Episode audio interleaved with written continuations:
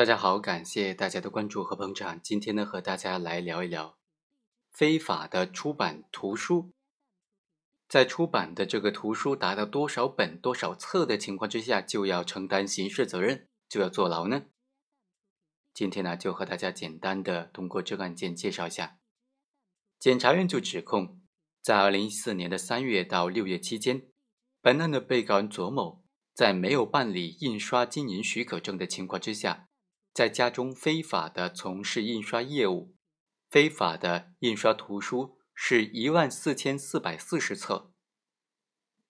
检察院认为，这种行为已经构成了非法经营罪。具体来说呢，公诉人认为，首先，《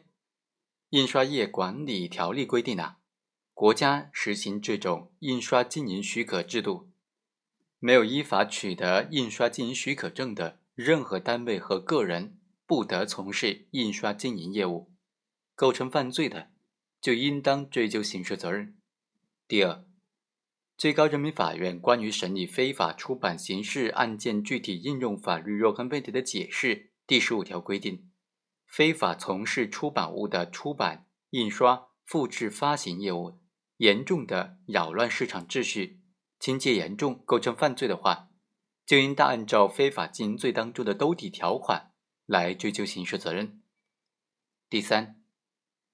根据最高检公安部关于公安机关管辖的刑事案件立案追诉标准2的规定啊，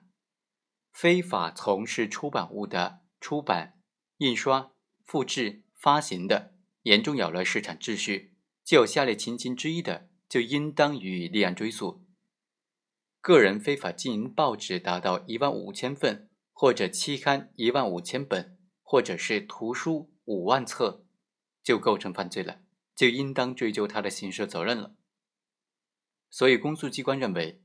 在这个案件当中，左某他没有经过许可就非法从事印刷经营业务，非法印刷的图书达到14440册，达到了5000册的立案标准，所以应当构成非法经营罪。第四，左某他扰乱市场秩序，情节严重，应当在5年以下有期徒刑或者拘役，并处或者单处罚金这个幅度之内来定罪量刑。当然，本案被告人左某他是有自首情节的，请合议庭在量刑的时候予以考虑。法院经过审理就认为啊，左某在没有取得印刷经营许可证，非法从事印刷经营业务，扰乱了市场秩序，情节严重，他的行为构成非法经营罪，公诉机关的指控是成立的。被告人左某犯罪之后自动投案，如实供述自己的罪行，是自首。好，以上就是本期的全部内容，我们下期再会。